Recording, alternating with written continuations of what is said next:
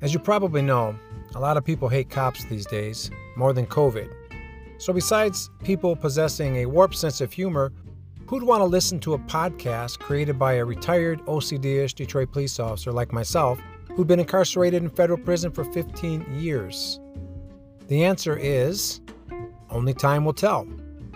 But I believe there's a handful of people who might want to know what it's like to be a police officer or a federal inmate, and they'll certainly learn a thing or two here. Thankfully, I set the bar low, and if more than one person tunes in, I'll consider the project a huge success. The Detroit Police Department knew me as Badge 4967. The Federal Bureau of Prisons knew me as Inmate 30920 039. And the Federal Sixth Circuit Court of Appeals will forever recall me as United States v. Hynes 467 F 3rd 951 6th Circuit 2006. My mother displayed little excitement about me discussing my past in a podcast that could be listened to by potentially dozens of people. She said, Don, there are so many admirable things to say about yourself, relatively speaking. You saved lives, you were a loving father, you were an excellent police officer most of the time. Heck, you were even Officer of the Month, for heaven's sake.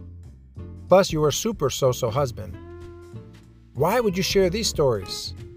What if you want to get a, a job or find a new wife? They want to know a bit about you, and well, your stories reveal some character flaws. I told her, Mom, that was a long time ago. I'm sure if anybody's going to look into my past character, a simple Google search showing that I was a Detroit police officer convicted by the feds will reveal all the apparent flaws they'd care to know about. They certainly wouldn't be concerned about what I did before prison. At least I hope not.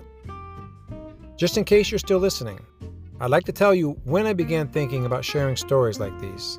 It started with the word guilty, shouted with exuberance by the jury foreman at my federal criminal trial in 2005. Before I realized what hit me, I was sitting on the mattress of a lower steel bunk bed inside a tiny prison cell, which I expected to be my home for the next 18 years. I became so bored that I mostly stared at the clock for 10 years.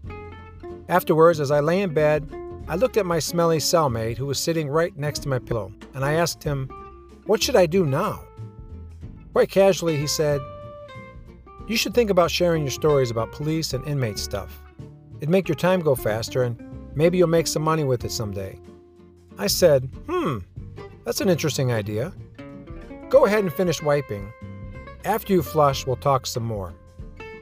Initially, I thought about focusing on my police hero and inmate tough guy stories, but I changed my mind when I realized I didn't have really enough of those kind.